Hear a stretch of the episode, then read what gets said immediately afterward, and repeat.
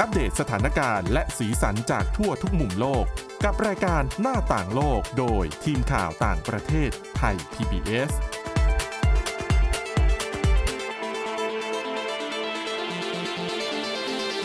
สวัสดีค่ะ ต้อนรับคุณผู้ฟังคุณผู้ชมเข้าสู่รายการหน้าต่างโลกนะคะ กลับมาพบกับเราอีกครั้งหนึ่งนะคะ ชวนติดตามกันเป็นประจำนะคะ ฟังกันได้ทั้งทางพอดแคสต์แบบเสียง แล้วก็พอดแคสต์ในช่องทางวิดีโอแบบนี้นะคะ เรานำเรื่องราวที่น่าสนใจ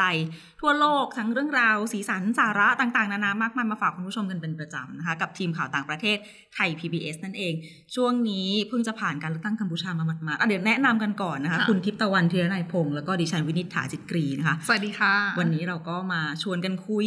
เกริ่นไปแล้วเรื่องของการเลือกตั้งกัมพูชา หลังจากเราบ้านเราเลือกตั้งกันไป ตั้งแต่พฤษภาคม ใช่ แต่ว่ามันก็เป็นปีที่บ้านพี่เมืองน้องมีจัดเลือกตั้งใกล้ๆกัน ใช่ค่ะ ก็จริง ๆ การเลือกตั้งที่กัมพูชานี่บางคนเขาพูดทีเล่นทีจริงด้วยนะ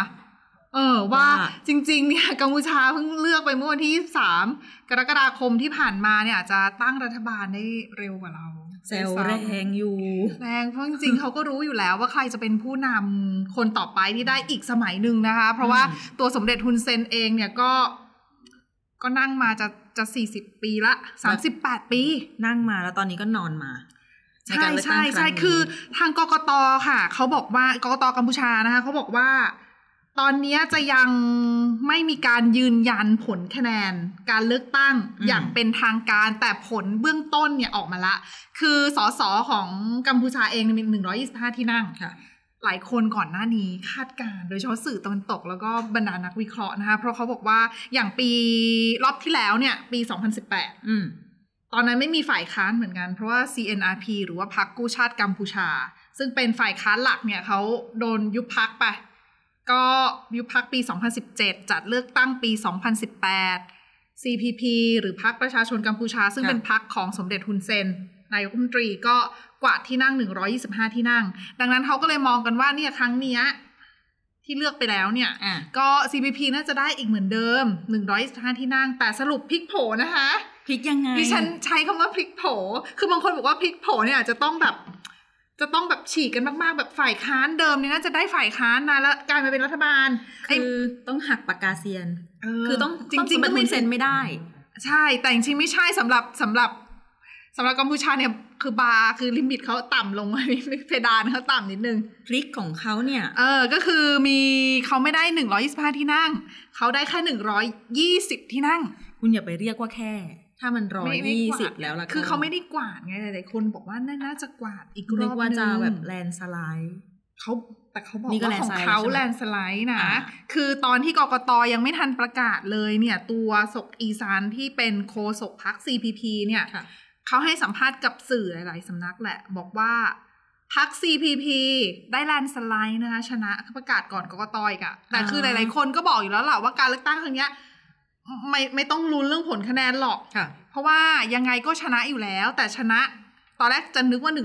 125 ตอนนี้ก็เหลือ 120 อีก 5 ที่นั่งเป็นของใครห้าที่นั่งเป็นของพรรคฟุนซินเปก อืม เมื่อก่อนฟุนซินเปกเนี่ยเป็นพรรคใหญ่ที่สุดนะคะแต่นานละตั้งแต่ช่วงปี หลายสิบ แบบ ปี 1993เลย อืม ตอนนู้นเลยนะคะ ค่ะ ก็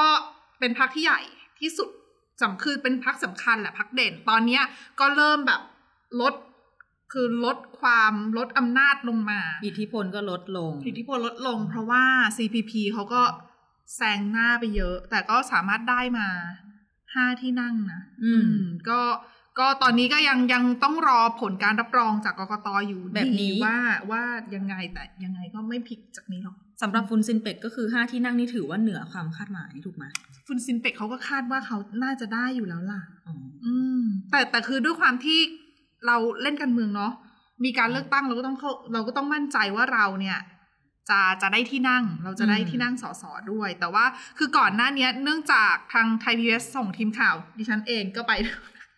เอ๊ะจะพูดทำไม ทีมข่าวคุณทิพย์ตะวันนั่นแหละ ใช่แล้วก็ทีมทีมนี่แหละค่ะที่โตะต่างประเทศนะคะ ก็เดินทางไปทำข่าวเรื่องการเลือกตั้งนี่แหละ ก็ไปทั้งดูทั้งเรื่องของการหาเสียงโค้งสุดท้าย ดูบรรยากาศบ้านเมืองไปดูเรื่องของการเลือกตั้ง คือเราได้มีโอกาสไปคุยกับตัวประธานพรรคฟุนซินเตะ ค่ะ ชื่อว่าเออเป็นเจ้าชายนะ เจ้าชายนโรดมจักราวุธค่ะ พระองค์ก็ก็แสดงความคิดเห็น ก็น่าสนใจเยอะนะคะเพราะว่าหลาย ๆ คนก็มองคือ โดยเฉพาะสื่อตะวันตกเนี่ยมองภาพเข้าไปสำหรับกัมพูชาเองเขามองว่า โอ้ยฮุนเซน สมเด็จฮุนเซนเนี่ย ก็น่าจะกระชับอำนาจให้เข้มแข็งมากขึ้นในเวที อืม นี้หรือเปล่า เพื่อที่ว่าจะปูทางให้ลูกชายคนโตนะคะฮุนมาเนตเข้ามาครองอำนาจได้แบบสบาย ๆ หรือเปล่า ค่ะ รวมไปถึง คือก่อนคือถ้าเรามองย้อนไปในช่วงหลายปีที่ผ่านมาเนี่ย การเมืองกัมพูชาเนี่ยพักฝ่ายค้านนี่ไม่เหลือแล้วนะคะ การเมืองนี่นิ่งมากนะ นิ่งอยู่ แต่คลื่ ฝั่งเดียว คลื่นใต้น้ำเนี่ยก็มีนะ อืม คือแต่เขาก็ทำอะไรไม่ได้เนื่องจากคือเป็นกำปั้นเหล็กอะ่ะ คือคุณสมเด็จฮุนเซนก็ใช้อำนาจที่มีอยู่ในการที่จะกวาดล้าง กลุ่มเห็นต่างนะ บรรดาพรรคฝ่ายค้าน กลุ่มเคลื่อนไหวเพื่อประชาธิปไตย รวมไป ค่ะ ถึงกลุ่มสนับสนุนด้านสิทธิมนุษยชน NGO ในในกัมพูชาเองทำงานยาก เคยคุยกับบางคนเขาบอกว่าถ้าเป็น NGO ในประเทศเนี่ยลืมไม่ได้เลย อืม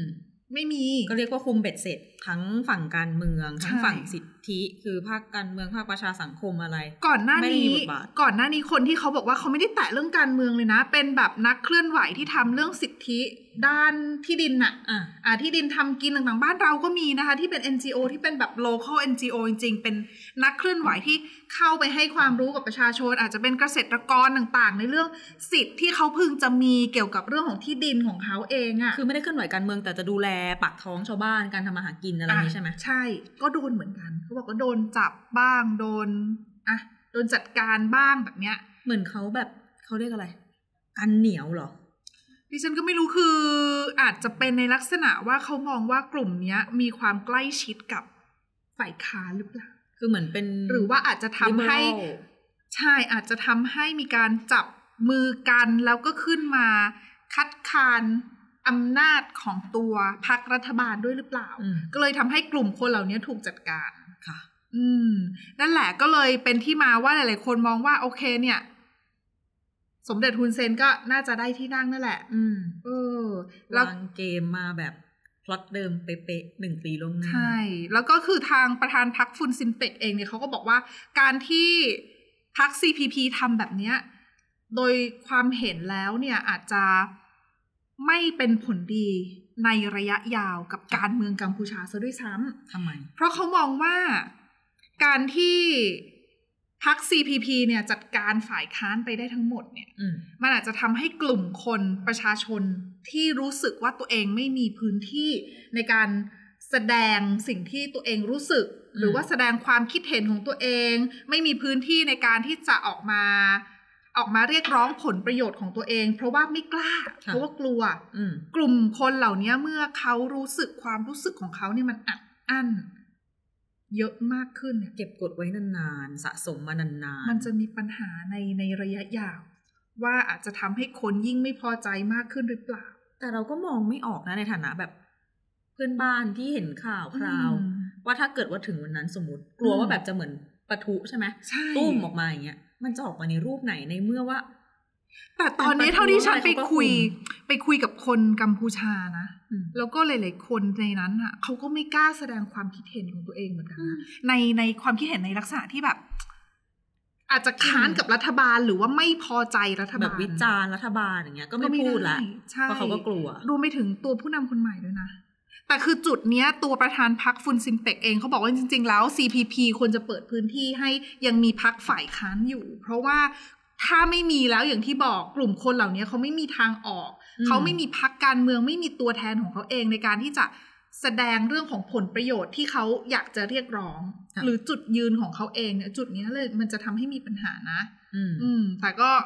นะ ก็ไม่รู้ว่าทางรัฐบาลจะฟังมากน้อยแค่ไหน แต่ก็ฟินฟุนซินเปกก็ได้ไปห้าที่นั่ง อืม แต่เขาบอกว่าจริง ๆ แล้วเนี่ย การเลือกตั้งครั้งนี้ที่บอกว่าไม่มีพักฝ่ายค้านเนี่ยจะพูดอย่างนั้นเนี่ยรัฐบาลนั้นจะอาจจะไม่พอใจนะคะเพราะเขาบอกว่าเขามีอยู่ทั้งหมด 18พักการเมือง ไม่ใช่การเลือกตั้งที่เป็นพักเดียว คือถ้าเราอ่านสื่อตะวัน อ่ะ ตกเนี้ย ก็จะพาดหัวมาเลยว่า ใช่ เลือกตั้งพักเดียวพักเดียว ใช่แต่เขาบอกไม่ใช่เขาบอกว่าของเขานี่มี 18พักนะ ค่ะ แต่ว่า 18 พักเนี่ย ถ้าไม่ใช่พักเล็ก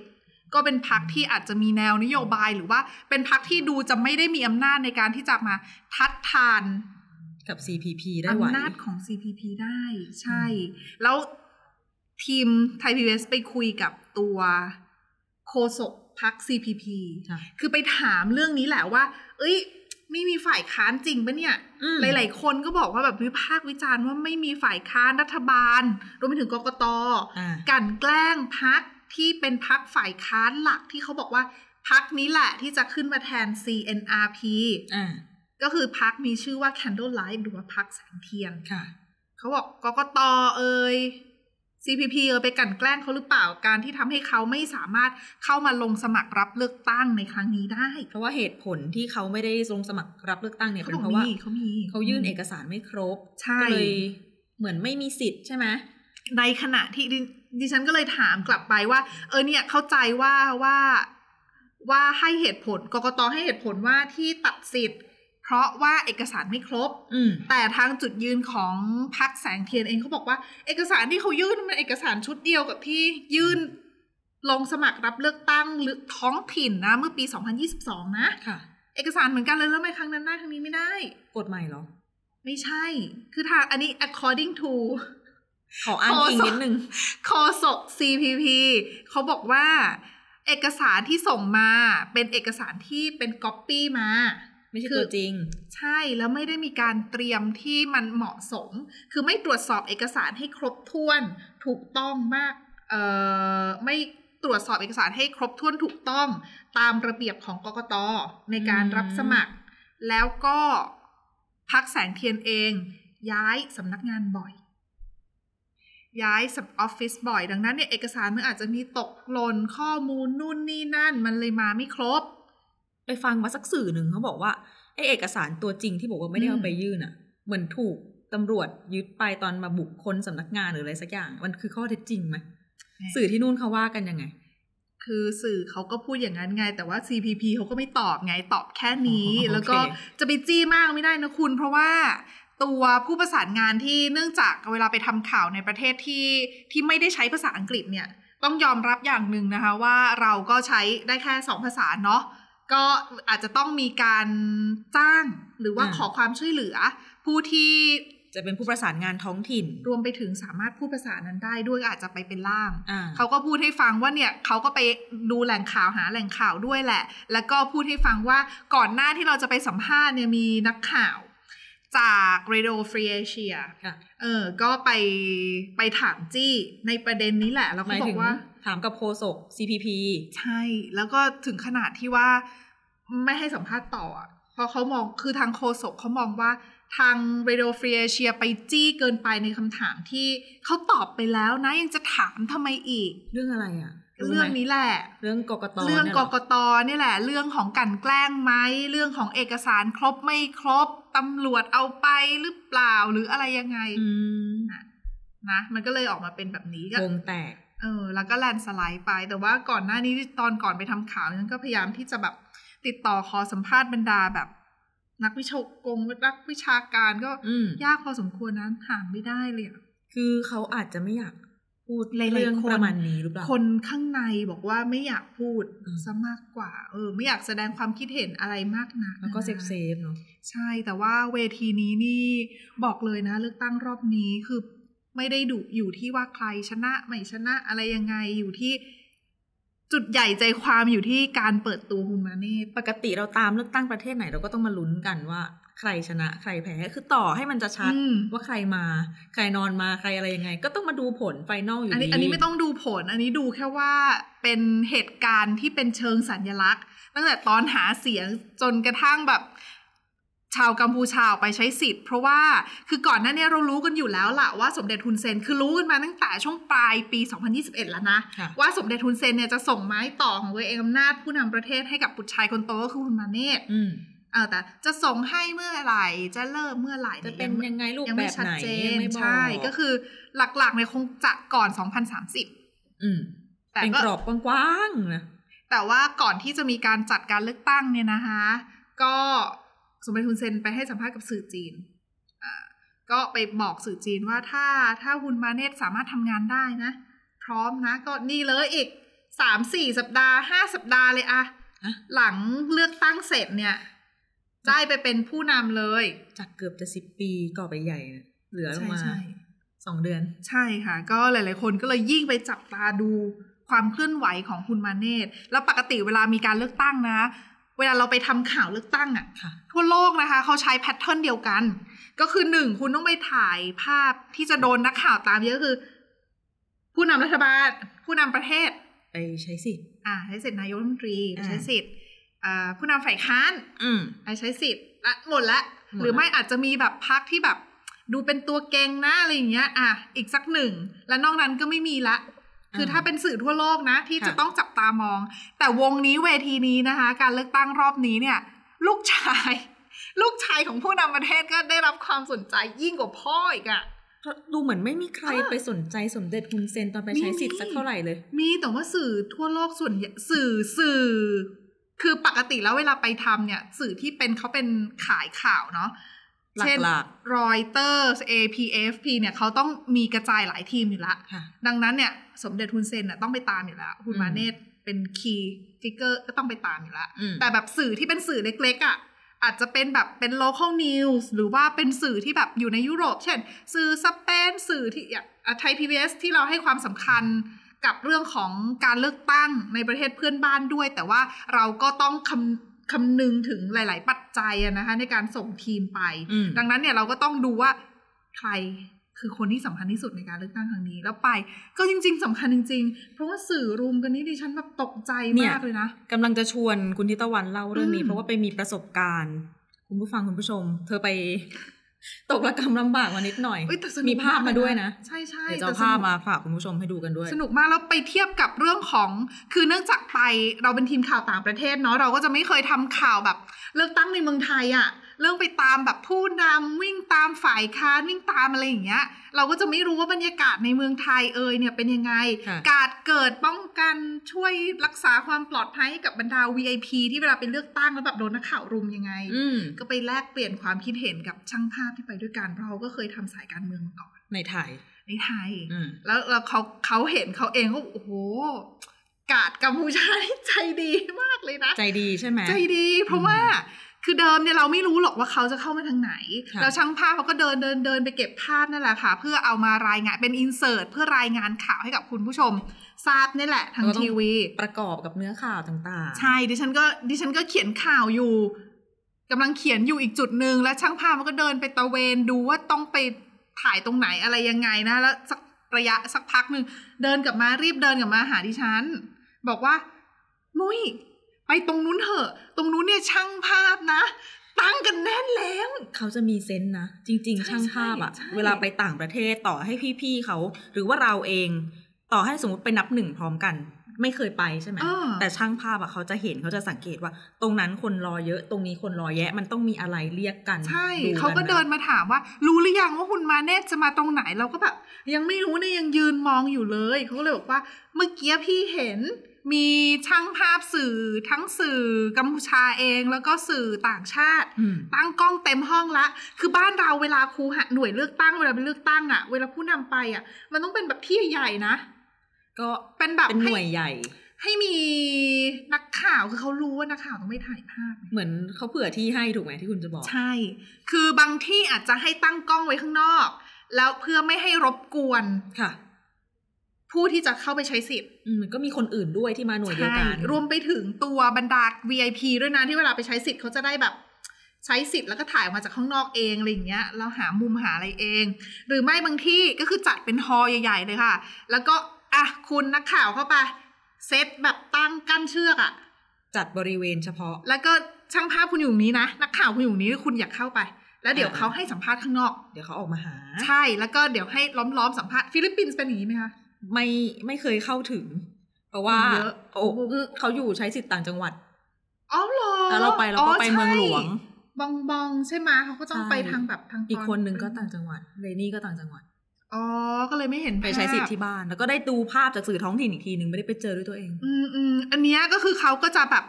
คืออย่างสมเด็จทุนเซนรอบนี้ก็เหมือนกันก็คือ คือเขาก็จะกั้นเชือกเอาไว้แบบ คุณก็ถ่ายตรงนั้นไม่ต้องบุกเข้ามาอะไรเงี้ย แต่คุณวาเนตไม่ใช่คุณ ขอให้คุณผู้ฟังคุณผู้ชมนึกภาพห้องอะหรือไม่ไปดูหลังจากนี้ก็ได้เดี๋ยวดิฉันน่าจะ มีคลิป งาน ให้ดู น่าจะมี ค่ะ คลิป เออ คือเป็นห้องเหมือนห้องนักเรียนนะคะ ห้องเรียน ห้อง ใน เรี โร ยน งเรียน อ่า ใช่ แล้วแบบเป็นเล็กๆเลยนะ ไม่ใช่ห้องเรียนใหญ่นะ เป็นห้องแบบเล็กๆ แล้วก็ช่างภาพอะ ตั้งโอ้โหแน่นเลย ติดผนังด้านหลังหลังห้องอะ ซักน่าจะหลายสิบคนอยู่ เกิน เกิน แล้วเขาต้องมีแบบจัดทางให้เดินด้วยนะ อ่ะ จัดทางเคลียร์คิวว่าแบบคนนี้ในทางเดินท่านจะเดินมาไม่ได้นะ อืม ให้หลบหลบๆโอ้โห ทะเลาะกับนักข่าว หลายหลายหลายสื่ออยู่เหมือนกันสำหรับตัวตัวเจ้าหน้าที่กกตแล้วก็เจ้าหน้าที่ที่ประจำที่ศูนย์เพราะว่าเขาก็จะบอกว่าอะหลบตรงนี้หน่อยตรงนี้มันขวางเกินไปเดินไม่ได้ อืม เออ แต่ว่าพอบอกคนนึงไปอ่ะไปละ ผ่านผ่านไปสามนาที มีคนใหม่มาตั้ง ไปมีคนใหม่เดินมานั่ง รู้เลย แล้วดิฉันไปทะเลาะกับนักข่าวสเปนมาด้วย ทำไมอ่ะ คือดิฉันไม่ได้คือดิฉันไม่รู้ คือเราอะไปที่หลังเนาะ แล้วก็มันจะเหลือแค่แบบช่องเล็กๆ ในการตั้งกล้องของเราได้ แล้วเราก็เบียดตัวไปใช่ไหมช่างภาพเราก็ตั้งกล้องเอาไวะ แล้วก็กำจัดมุมจัดอะไร เพราะว่ามันต้องฉายไปที่แบบบริเวณที่เขาจะต้องมาลงชื่ออะค่ะ เวลารับบัตรเลือกตั้งอะ ค่ะ ลงชื่อเอ่ย แล้วก็เดินเข้าคูหาหย่อนบัตรอย่างเงี้ย ช่างภาพก็ต้องหามุมหาอะไรอย่างงี้ใช่ไหม ตั้งกล้องอะไรของเขาตอนแรกดิฉันก็ไปนั่งข้างหน้า นั่งข้างหน้าเสร็จโดนไล่ไปอยู่ข้างหลัง แล้วก็เอ๊ะเอ๊ะไอ้คนนู้นทำไมเดินเข้าไปได้อีกดิฉันก็เข้าไปใหม่ แล้วก็โดนไล่มาอีกก็เลยยืนอยู่ข้างหลังช่างภาพแป๊บหนึ่งเพราะกะจะ move ไปอีกอีกอีกฝั่งหนึ่งนั่นแหละ แล้วอยู่ๆพอข้างหน้าสเปซเหลือใช่ไหมก็มีนักข่าวสองสื่อเข้ามา เป็นผู้ชายคนหนึ่งตัวสูงเลยค่ะเป็นเอเชีย ยืนบังหน้ากล้อง ตัวสูงไง แล้วยืนมิดเลยนะ บัง คื กล้อง กล้อ เลยเหงรอ กล้องอย่างนี้นะ แล้วเขายืนอย่างนี้เลยอะ่ะ ว้ายตาย คือเขาเขายืนแบบบังเลย หม อะ่ะ ดเลย ใช่ แล้วช่างภาพก็เลยบอกว่า มุยมุยบอกเขาหน่อยสะกิดเขาหน่อยสิว่าถ้าสมมุติว่าคุณมาเนตรมานั่งลงนะ อืม เพื่อความชัวร์ คือแต่ อืม ปกติแล้วนะคะ นักข่าวที่เขาไปแบบเป็นภาพนิ่งอะ่ะ อ่ะ หรือไม่ก็เป็นนักข่าวที่จดหรือต้องจิ้มไมค์อ่ะ เขาจะก้มลงไปอยู่แล้วหล เรา บ จะรู้ เพราะเขา กัน จะรู้ว่าข้างหลังเนี่ยคุณ คือกล้องเขาอยู่ ใช่ คุณคุณต้องนั่งลงไป เราแบ่งกันทำมาหากิน คือก็ช่วยในสนามก็ช่วยกันคือ ใช่ ทุกคนเข้าใจว่าทุกคนหาข่าวไง ค่ะ เออ แต่คือคนนี้เขาไม่นั่งไงคนนี้เขายืนอยู่แล้วก็อ่ะอ่ะยังไงจะสะกิดละสักแป๊บหนึ่งมีฝรั่งอีกคนเดินเข้ามา เป็นเราตอนนั้นน่ะเราไม่รู้ เรานึกว่าเขามาด้วยกัน คือตอนแรกดิฉันน่ะเข้าใจเข้าใจว่าไม่ได้มาด้วยกัน เพราะว่าเดินตามไปทีหลัง แล้วช่างภาพบอกให้บอกให้หน่อยดิฉันก็เลยบอกฝรั่งก่อน แล้วคนนี้ฝแล้วพี่ช่างภาพก็บอกว่า ไม่ใช่ไม่ใช่อีกคนนึงที่เป็น อ๋อ เอเชีย อ่า เราก็เลยจะบอกเอเชียเอเชียก็เหมือนแบบ ไม่รู้เรื่องอะไรอย่างเงี้ย เราก็เลยนึกว่าสองคนน่ะเขามาด้วยกัน ก็เลยไปบอกกับฝรั่งอีกหนึ่งรอบฝรั่งก็เลยหันมาโวยว่า ขอสองสามนาทีถ่ายรูปนิ่งไม่ได้เหรอ เหวียง โดน เล โดน ย เรียงเลย แล้วเขาก็แล้วเราก็เลยบอกว่าโอ๊ยขอโทษไม่รู้ เพราะว่านึกว่ามากับเอ่อนักข่าวที่เป็นเอเชีย อ่ะ เขาเลยบอกไม่ใช่เออ ม อนั่นแหละ ความชุนละมุนในส ใช่ นาม แต่ว่าแต่ ข่าว แต่ว่าในสนามข่าวคือทุกคนเข้าใจกันนะ คือที่บอกว่าคุยคุยกันแบบเนี้ยก็คือไม่ได้ทะเลาะอะไรกัน ใช่ มันก็จะแบบ อืม มีบ้างนิดหน่อยบางเผลอลืมมองข้าง หล ห บ ลัง หลบหน่อยได้ไหมอะไรอย่างเงี้ย อ่าก็คุย แล้วตอน คุยกัน ชุลมุนค่ะตั้งกล้องก็ล้มไปทับ คือดิฉันน่ะอยู่อีกฝั่งหนึ่งไงอย่างที่บอกว่าเขาไม่ให้ขึ้นเข้าไปข้างหน้าใช่ไหมดิฉันก็เลยแอบอยู่ริมประตู อ่า แล้วก็แล้วก็มีคนที่นั่งอยู่อะไรอย่างเงี้ย แล้วก็มีช่างกล้องนู่นนี่นั่น แต่ว่าช่างภาพของเราอะ่ะ เนื่องจากเราเข้าข่าวแบบติดติดติดติดๆกันเลยอะ่ะ อ่ะ คุณมาเดชมาตอนกำลังส่งภาพนะ อ๋อก ำลังแบบฟีดภาพกลับมาให้ที่สถานีนะ เวลาเราส่งภาพเราจะถ่ายไม่ได้นะคะ ใช่ เราต้องเลือกเอาว่าเราจะทำอะไร ใช่ แต่อันนี้ต้องชื่นชม คือช่างภาพเขาก็เขาก็รับกับสถานการณ์ แก้ปัญหาได้อย่างรวดเร็ว ก็อ่ะแจ้งเลยวอมาที่ทางสถานีว่า ดึงสัญญาณลงทันที เพราะว่าคุณมาเนตมาแล้ว อืม เออ แต่คือตอนนั้นเขาดูก็จะดูจากบรรยากาศนั่นแหละว่า นักข่าวก็จะ คือ เริ่ม คนมัน ฮื ตื่น อฮา ตัว ฮือฮากันจากตั้งแต่ข้างนอกนะคะ คือเขาต้องฮือฮาตั้งแต่ข้างนอกแต่เราเนี่ยอยู่ในห้องเรียนเนี่ย ไม่เห็น ยังไม่รู้ ยังไม่รู้คือกะไว้แล้วน่าจะกำลังมา แต่ไม่รู้ว่ามาเมื่อไหร่ก็คือทุกคนเนี่ยกดกดไว้แล้ว คือ อ๋อ เลคคอร์ดทุกคนเลคคอร์ดไว้ก่อนอยู่แล้วนะคะสำหรับคนที่ไม่ใช่ช่างภาพเราช่าง ค่ะ ภาพเรายังเลคคอร์ดไม่ได้เพราะว่าส่งภาพอยู่ เออ เออ ใช่ ดังนั้นเนี่ยเขาก็เลยดึงลงเลยดึงลงเลยแล้วก็ดึงลงแล้วก็เก็บภาพได้ทันตอนจังหวะเข้ามาแล้วก็ลุมลุมมาลุมมาตุ้มกันนะคะ และค่ะ เขาต้องยกกล้องออกจากขาตั้งกล้องคือปกติก็จะถ่ายจากขาตั้งกล้องมันจะได้นิ่งนะคะ อ่ะ แต่ด้วยความที่พอชุลมุนปั๊บเนี่ยมันจะไม่คล่องตัวละ ดังนั้นเขาต้องปลดออกแล้วถือแต่กล้องอย่างเดียวแล้วใช้แฮนด์เฮล อืม เพื่อให้ทุกอย่างมันสะดวกเพราะเขารู้ว่าเขาต้อง move สละขาตั้งกล้องที ใช่ แต่สละด้วยความมันชุลมุนมาก คือดิฉันนึกว่าเขาจะเดินเข้ามาสวยๆ แล้วทุกคนถ่ายกันธรรมดา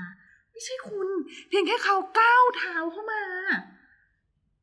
สื่อลุม ปะทะเลย ไม่อยู่ในที่กั้นไว้ให้แล้วใช่ไหม เขาไม่มีที่กั้น ไม่ก็ตอนแรกเห็นบอกเรียงแถวเรียงแนว เรียงแถวเรียงแนวนั่นน่ะคุณเซน แต่อันเนี้ยเขา อ๋อ พยายามที่จะบอกเขาไม่มีเส้นกั้นเลย เขาให้คุณแบบมีวินัยในตัวเอง ซึ่ง ในการที่คุณอ่ะจะอย่าออกอย่าคือให้เหลือทางคอยให้คนเดินหน่อยอะไรอย่างเงี้ย แต่ไม่ได้มีอะไรกั้น อ่า แต่คือพื้นที่มันแคบมากค่ะ คุณผู้ชมคุณผู้ฟัง แคบแบบแคบจริงๆนะคะ คือประมาณว่ายืนสองคนน่ะ เต็มละ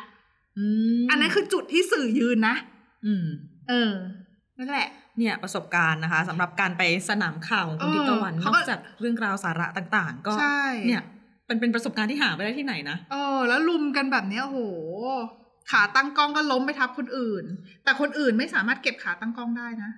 เพราะว่าทุกคนก็ถ่ายกันอยู่ ไม่มีใครว่าง ทุกคน แล้วเขา ง ปล่อยให้ แล้วก็ ทับ คือดิฉันน่ะหันมาเห็นว่าขาตั้งกล้องเราเนี่ย ทับนักข่าวผู้สื่อข่าวแล้วก็ช่างกล้องคนอื่นอะตอนที่ช่างภาพของเรา หายตัวไปแล้ว คือทุกคนเนี่ยตามคุณมาเนตออกไปข้างนอกแล้ว อืม เออ แล้วที่ฉันหันมาคือช่างคือขาตั้งกล้อง ขาตั้งกล้องเราสิบเอ็ดกิโลนะคะ นั่นแหละค่ะ ใช่ ทับอยู่ค่ะ ทับอยู่สองคนค่ะ แล้วคนนั้นเขาก็ถ่ายอยู่แล้วไปไหนไม่ได้ เพราะว่ามือต้องถือกล้องอยู่ โอ้สงสาร ดิฉันต้องแบบ เขา ยกออกแล้ว ขอโทษค่ะ เสร็จดิฉันก็กองทุกอย่างแล้วก็วิ่งตามคุณมาเนตต่อไป คนนั้นเขาก็วิ่งตามคุณมาเนตต่อค่ะ ก็ยังต้องรักษาบทบาทการทำหน้าที่ตัวเอง เอ นะ อแต่สนุกนะคะ ก็ตามเนี่ยภาพเหล่านี้ก็สะท้อนให้เห็นนะคะ เลยละว่าคนนี้แหละ เป็นสาเหตุว่าทำไมถึงได้รับเขาเรียกว่าได้รับความสนใจอย่างมาก แล้วได้รับความสนใจตั้งแต่เปิดไอ้นี่นะเริ่มรณรงค์หาเสียงเลือกตั้ง อืม เพราะว่าหาเสียงเริ่มได้วันที่หนึ่งกรกฎาคม คุณมาเนตก็เป็นคนรับธงต่อจากพ่อ